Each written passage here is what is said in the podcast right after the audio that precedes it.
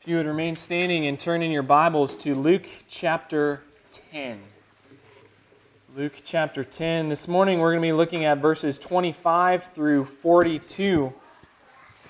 However, at the outset here, I'm just going to be reading verses 25 through 37. We'll pick up the rest of uh, our passage later on in the sermon. So, Luke chapter 10, starting at verse 25. It's a very, very familiar passage.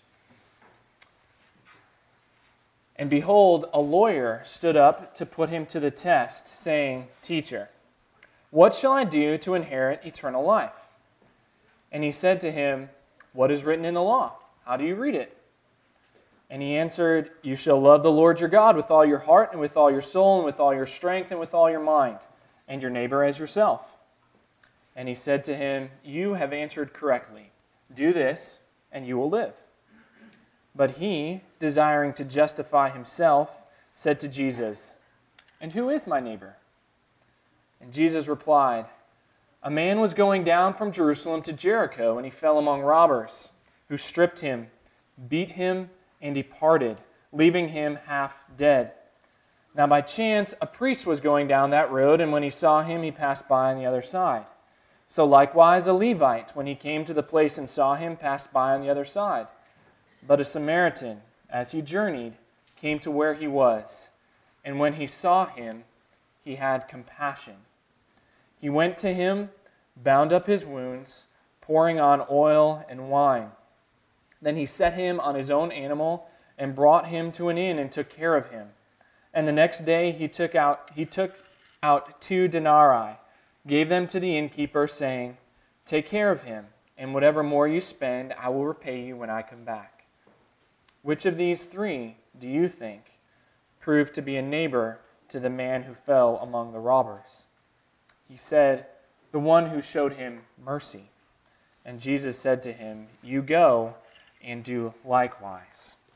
The grass withers, the flowers fade, but the word of our Lord remains forever. You may be seated. And as you do, please bow your heads and pray with me. Heavenly Father, I pray that the words of my mouth and the meditations of our hearts would be pleasing and honoring in your sight. O Lord, our rock and our Redeemer. And it's in Jesus' name alone that we pray. Amen.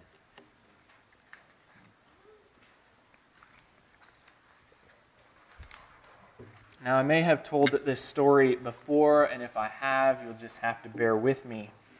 Um, but uh, as I was preparing this week, it made me think of this time in my life when I was in college. Uh, I was a junior, and during that year, I was a resident assistant uh, in our dorm, which means that I was in charge of the 40 guys that lived on my floor. Uh, my door was like a revolving door, it was constantly open uh, dealing with the, the, the, needs and the issues of, uh, of the guys who God had put under my care. And uh, it took a lot out of me that year. Uh, as an introvert, you could assume what it was like. I got burned out very quickly. Um, so that year during spring break, uh, I decided to do something very different. Uh, I didn't want to go to the beach I didn't want to go on a road trip with my friends. Um, I had done service projects previous spring breaks. Uh, I decided that I needed to spend some time with myself. And so there was a local monastery about an hour away. And so I reserved a spot there and spent the week in solitude. Let me tell you, it was one of the greatest weeks of my life. I loved it. It was exactly what I needed. Uh, I spent some time reading. I spent some time in prayer. I spent some time writing. I spent some time walking through the woods. Uh, I spent some time in worship with the monks, uh, eating with them. Uh, sometimes uh, I could speak with them. Sometimes uh, that was not allowed because they were observing silence. but it was great. It was just what I needed, and I came back to college then rejuvenated, uh, ready for the last couple of months of school. See, what I needed in my life at that point was a little balance. Uh, I needed some time to spend with the Lord. Uh, I had been giving uh, very much of myself during uh, my time as an RA, and I needed to be filled again. This morning, we're going to look at that balance. Uh, on the one hand, following Christ means sacrificially loving your neighbor. And we're going to talk about that in the, the parable of the Good Samaritan. But on the other hand, as we look at Mary and Martha and Jesus' experience with them, we should not get so caught up in the doing that we neglect learning at Jesus' feet. Honestly, the message this morning is very simple, and it's one that we've heard before. But the problem is that there's a reason why we've heard it before because we need to hear it constantly. Uh, we need this constant reminder. So let's start here with the parable of the Good Samaritan. A man comes forward to Jesus. He is a lawyer, and he asks Jesus a question. This is what lawyers are paid to do, paid to do trained to do, to ask questions. And he asks perhaps the most important question that anyone could ever ask. He asks, How do I inherit eternal life? And Jesus, understanding that he is a lawyer, he says, Well, what's written in the law? How do you read it? The man asking the question obviously is trained in the law, so Jesus entertains him and see where he is at in regards to the law. But interestingly, here, when talking about eternal life, my question is this why would Jesus turn to the law? When I first started here, we went through the book of Galatians. And Paul is very clear in the book of Galatians, especially in Galatians 2, verse 16. He says that a person is not justified by works of the law, but through faith in Christ. So, when talking about eternal life here, why does Jesus immediately turn to the law? I get that the man is a lawyer, but wouldn't he point him away from the law and to himself? Here's a question for us to consider this morning Is it possible to gain eternal life by following the law? And the question is yes, it is. If Adam and Eve would have never sinned, would they have had eternal life? Yes, they would have. If they would have followed God's law perfectly, they would have had life. And the same is true for us. If we follow God's law perfectly, would we have eternal life? Yes. But, and it's a big but, we know from personal experience, every single one of us, we can't do it. We cannot follow the law. Because of our sinful nature, it's not virtually impossible for us to follow the law. It is actually impossible for us to follow the law. We cannot do it. We will fail. Think of it this way if you were a scientist and you were doing an experiment, and if that experiment failed 100% of the time, what conclusion would you draw? This is impossible. It can't happen. It's with our sin we fail 100% of the time. Every single person fails when it comes to the law. It is impossible. What the law does is it reveals our sin and it points us to Jesus. One of the things that Jesus is doing here is he is allowing the perfect law of God to reveal this man's need for a Savior, for Jesus Christ. Because who can really love God with all their heart, all their soul, with all their strength, and with all their mind? Who can really do that? And who can perfectly love their neighbor as themselves? We can't keep the law. Jesus kept it for us. This is the gospel. So the lawyer answers Jesus' question here, and he answers it with the greatest commandment. He gives the correct response. He says, Love the Lord your God with all your heart, with all your soul, with all your strength, with all your mind. Love your neighbor as yourself. Now, he may have heard at one point Jesus giving this answer. This is a very common saying for the Jews. This is their Shema. This is what they would say in, in synagogue when they would gather together. Uh, the Lord our God, the Lord is one. Love the Lord your God. This is familiar to them. So he knows this commandment and he gives the correct response. And Jesus says, Do this and you will live. Now you would think that the encounter would end there. But this man is a lawyer. He's paid and he's trained to ask questions. So he seeks clarification. He wants to justify himself. And so he says, Well, then, who is my neighbor? And Jesus' response is one of the most famous parables that we have the parable of the Good Samaritan. So, Jesus answers this question with a story. And what his answer is to this question of who is my neighbor is this Jesus says you should not discriminate. You can't categorize one person as my neighbor and another person as not my neighbor. There is no such category as not my neighbor. And he does this brilliantly by using the tension between Jews and Samaritans. Jews and Samaritans did not like each other. You know the background here. They despised one another. Uh, when Jesus talks to the Samaritan woman at the well, she's not just surprised that a man is talking to a woman, she is floored the fact that a Jew is talking to a Samaritan. This just didn't happen. The tension was that strong. So he uses the Samaritan here as the protagonist the one who we should look to in this story to emulate. So, who is my neighbor? Jesus' response is everyone that God places in our path. But Jesus' story answers another question as well. He goes beyond the question of the lawyer. He doesn't just answer, well, who is my neighbor? He also answers, well, how do I behave as a neighbor? How do I love others as a neighbor. This parable shows this lawyer and us how to love our neighbors as ourselves.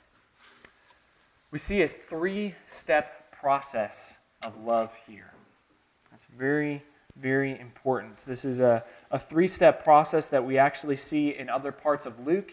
We see Jesus doing, and uh, Jesus having other characters do in the story that he tells as well. We see the Good Samaritan doing three things seeing, having compassion, and then helping. Seeing, having compassion, and helping. This is the same process that we see in Luke chapter 7 when Jesus raises the son of the widow of Nain. He comes to this great funeral procession, and the woman is out front and he sees her. He sees this widow who has just lost her son. He has compassion on her. His heart goes out to her, and he helps her by raising her son from the dead. We see the Good Samaritan here seeing, helping, excuse me, seeing, having compassion, and helping. We see it in the story of the prodigal son, where when his son is a long ways off, the father sees him he has compassion. His heart goes out to him, and he runs to his son. Uh, we see this time and time again in the Gospels. So, let's first look at seeing. Verse 33 says, But a Samaritan, as he journeyed, came to where he was, and when he saw him, now, he's not different from the priest and the Levite at this point. The priest and the Levite saw the man as well. They responded very differently. Um, they were crossed over to the other side of the road. The Samaritan, though, saw the man and he didn't look away. Seeing is the first step of love, but because in seeing, what you're doing is you're giving someone your attention. When you're looking someone in the eye, you are giving your attention to them. You're not distracted, you are seeing them. Uh, during our last Parents' Night Out, uh, Stephanie and I went to P.F. Chang's, and uh, we love the lettuce, lettuce wraps there. It's one of our favorite restaurants. We enjoy going there. And as we were eating, I noticed a couple who was behind Stephanie and, and to her, or to my right. And every once in a while, I would look up at them. And every time I did, their faces were buried in their phones. They were sitting across from each other in their booth, but both of them had their phone out and they were looking down the whole time. Uh, I think the only time they looked up was when their server came and uh, when they started, uh, when they got their food. Uh, they were very distracted. Uh, it seems like uh, that is us as a culture, very distracted. Uh, what does it say about us when we're so preoccupied with our devices that we don't look up and see the world around us? What does it say to our children when we hardly raise our eyes to look at them? Children, young adults, what does it say to your parents when you do the same?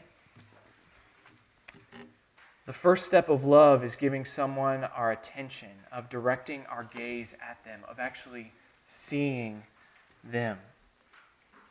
As I said before, Jesus demonstrated this. He was constantly looking at people, he wasn't distracted, he was seeing them. Step two, after seeing him, it says in verse 33 that the Good Samaritan had compassion. The reason that the Levite and the priest passed on the other side of the road is that they did not have compassion. They saw the man, they saw him lying there, but they did not stop. The compassion of the Good Samaritan causes him to stop. He sees the man, and his heart is moved within him. He is compelled to act. Now, if we're honest with ourselves, many times we see people in trouble or people struggling, and our hearts are not moved to compassion. A lot of times we see struggles, and quite often we blame the person for it. And I put myself in this boat here. So let's take the classic example of the man with the sign who is at a street corner or at an intersection. We pass them by and we say to ourselves, you know what, if I give this guy money, he's just going to go, he's going to buy alcohol, he's going to spend it on drugs, I don't know what he's going to do. Or we say, you know what, it's their own fault. They just need to go get a job, they shouldn't be so lazy, uh, they just want a handout. And I feel that. And I think that a lot. But I was reminded this past week of God's view of us. What was God's reaction to us in our sin? Did he say, you know what? It's their own fault. What they have done, they've done to themselves. They just need to be good. Why can't they just do what's right? I told them what to do, and they're not doing it. It's not my problem. Instead, what God does is that He sees us in our sin, He sees us in our misery, and He has compassion on us. So when we see that person at the intersection, maybe giving them money isn't the best thing to do. But I know a person who has a heart of compassion, who had the great idea of putting together a little gift bag for situations such as this. This person filled a plastic bag with some snacks, uh, some items like a toothbrush, deodorant, a washcloth. And whenever this person sees these people at intersections or along the side of the road, this is what they give out. And I think that's great. What I find is that uh, I, I, see the compassion there because this person is willing, not only give, willing them to give them a gift bag, but they have anticipated the need, which I find uh, to be uh, of even greater compassion. They know that they will encounter these people. And rather than passing them by, uh, to be able to show compassion to them. So the Samaritan sees the man. He has compassion on him. His heart goes out to him. And finally, he helps him. Starting at verse 34, he went to him. He bound his wounds. He poured oil and wine. He set him on his animal. He brought him to the inn. He took care of him. The next day, he paid the innkeeper. He said, If it costs more than what I've given you, then I'll come back and I'll pay whatever you have spent. The Samaritan did not stop at a feeling. His feeling of compassion led him to action. And not just any action, but very costly action. It cost him time, it cost him money, it cost him effort. Who knows where he was going? He may have been going to a business meeting and he probably was late. Um, who knows? But it cost him a lot. And honestly, what was the return on investment for the Samaritan? We're not told. It may not have been anything. It may not have been anything. Samaritan sacrificed much for this man, knowing that he would not receive uh, much in return. You know, we have a little saying here in the South that goes uh, something like this. I don't know if I've got the accent right, uh, but it goes something like, oh, bless your heart. You've heard that before. Um, we say it a lot. Um, what we mean by that is, you know what, I feel so sorry for you. And I hope that things work out for you. And maybe we'll follow it up by, you know, let me know if there's anything that I could do, uh, any help that you need. Just give me a call. Uh, but God, through Christ, saw us in our condition. He had compassion on us and reached out to us in the most costly of ways. God, in His compassion to us, didn't simply say, Oh, oh, Mike, oh, bless your heart. I'm so sorry. He went beyond that and He acted.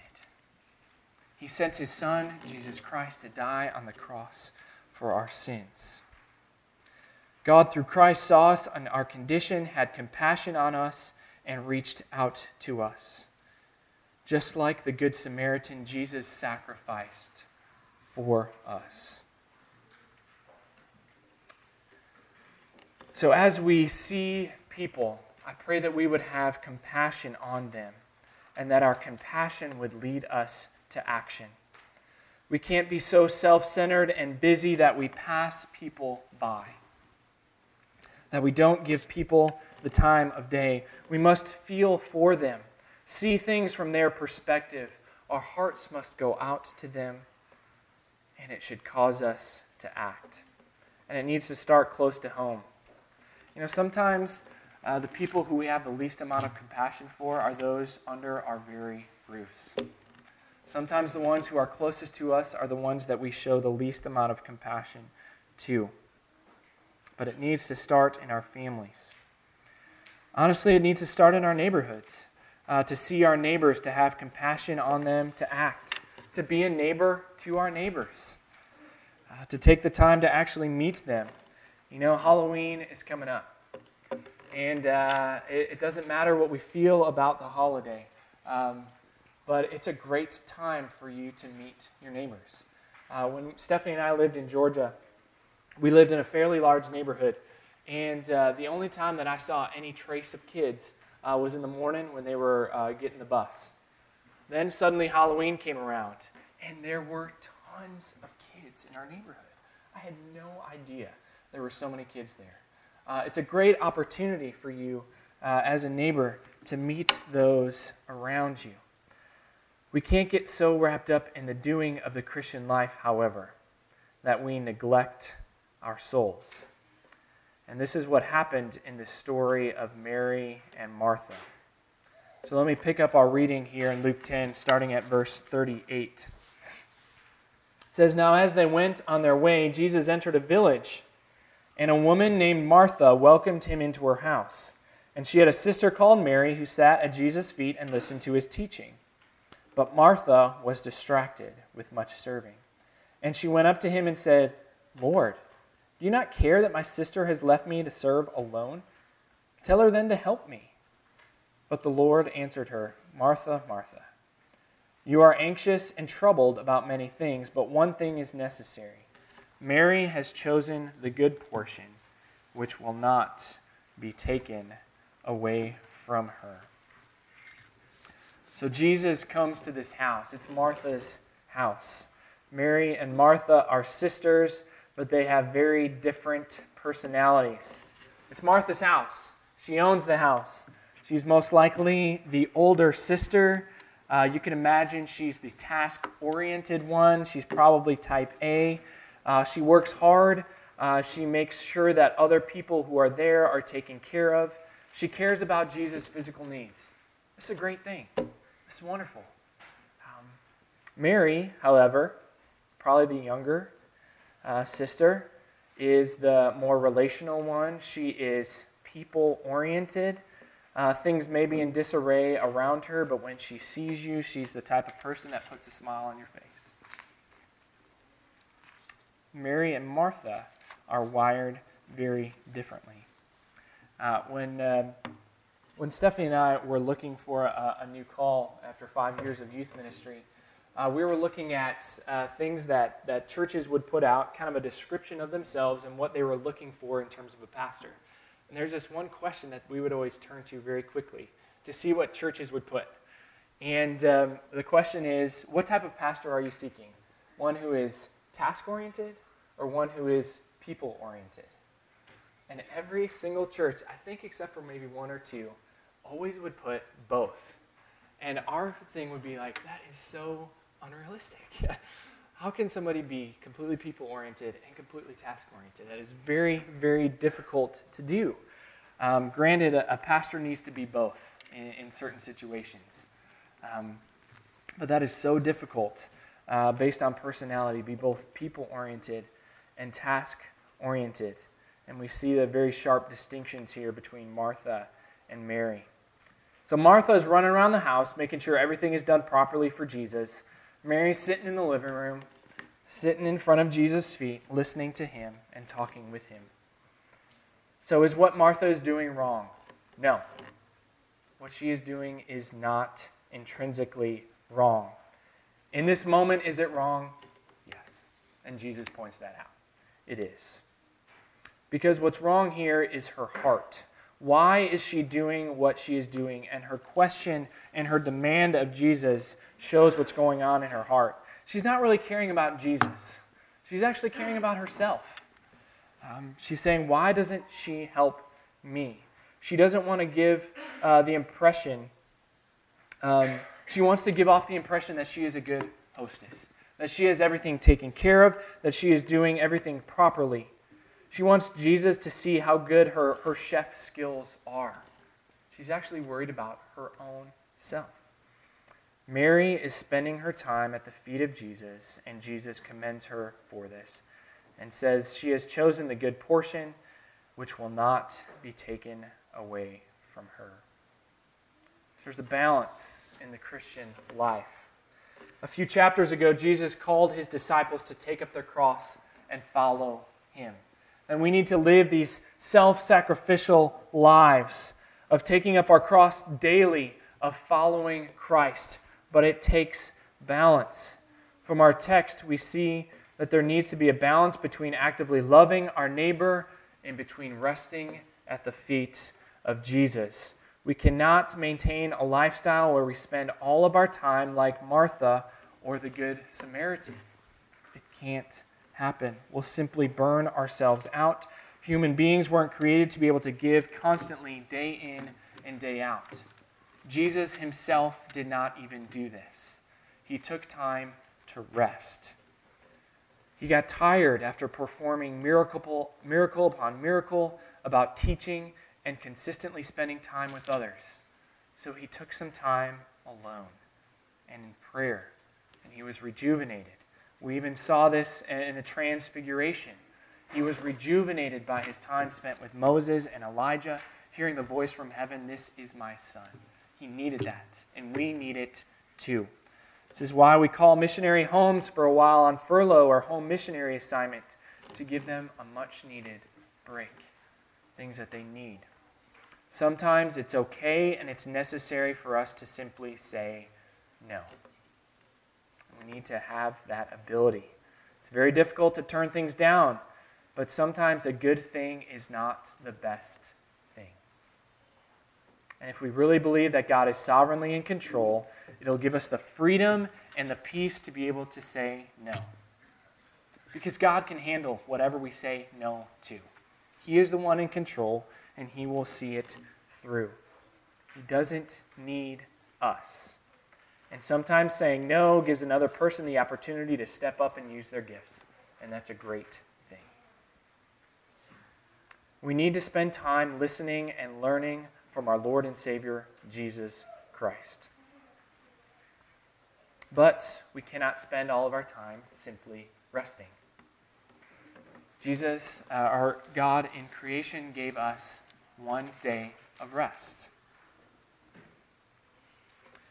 He created the world in such a way that we would work six days and that we would rest on the seventh. It is important. But then we have the rest of the week. You know, when I spent that time in the monastery, it would have been wrong for me to just continue there. God was using that time as a respite for me, and then I needed to go back to my calling there as a resident assistant. Uh, sometimes we um, um, we, we can come down hard on the monastic lifestyle. Uh, it's good for a time.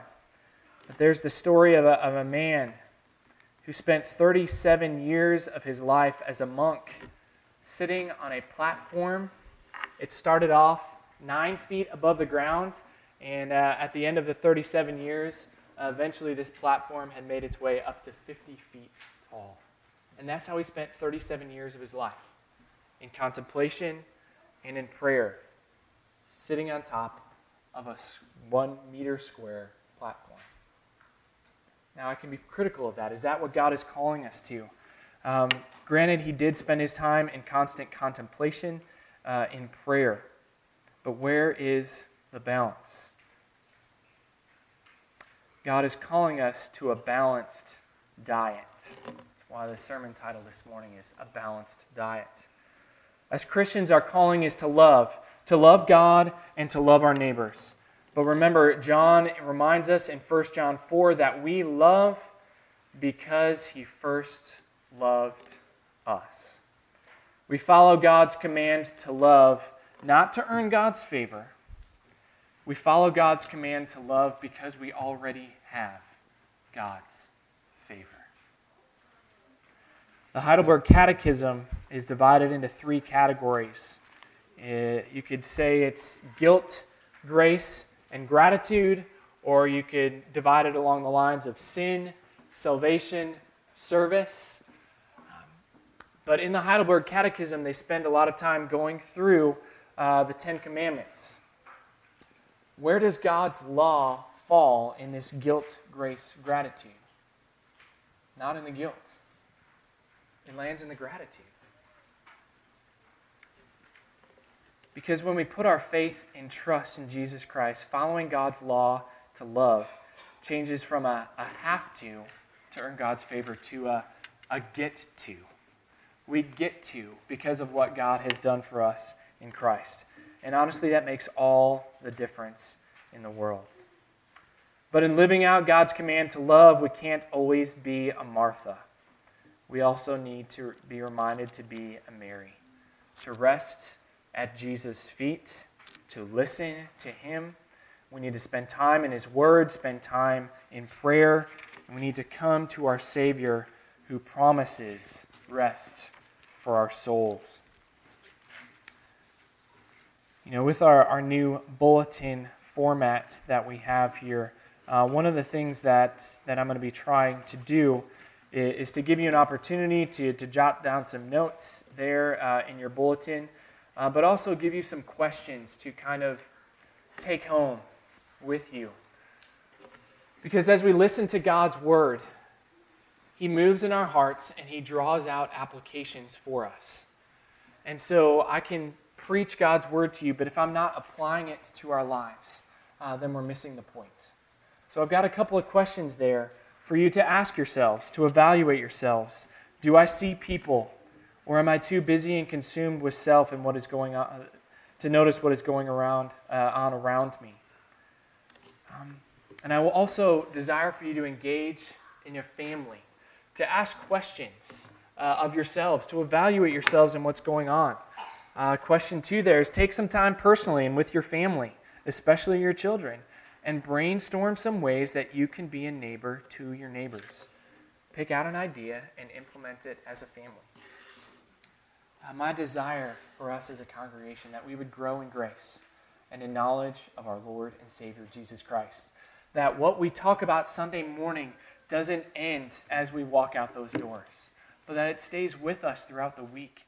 That we take this, this command to love our neighbors as ourselves and actually put it into practice. Um, so uh, take those questions there, talk about them with your family. Other questions that you may have as well, and uh, use them as you apply these throughout the week. With that, let us come before our great God in prayer. Let us pray. Our most gracious God and our Father in heaven, we thank you for your word. We thank you for the reminder that it is that even though we can read these familiar stories, um, there's a reason that they're familiar, is because we need them. We need to be reminded of the love that you have for us and that you have called us to love you and to love our neighbors as ourselves. That you have called us to love and to come before you, to rest at your feet, to learn from you. Father, I pray that you would apply these words to our lives, that we would be so enamored by your gospel that it would take such root in our lives that we would know how much, how great your love is for us, that it would spill over into love for others. Lord, teach us, move in us by the power of your Holy Spirit. And we pray this in Jesus' name.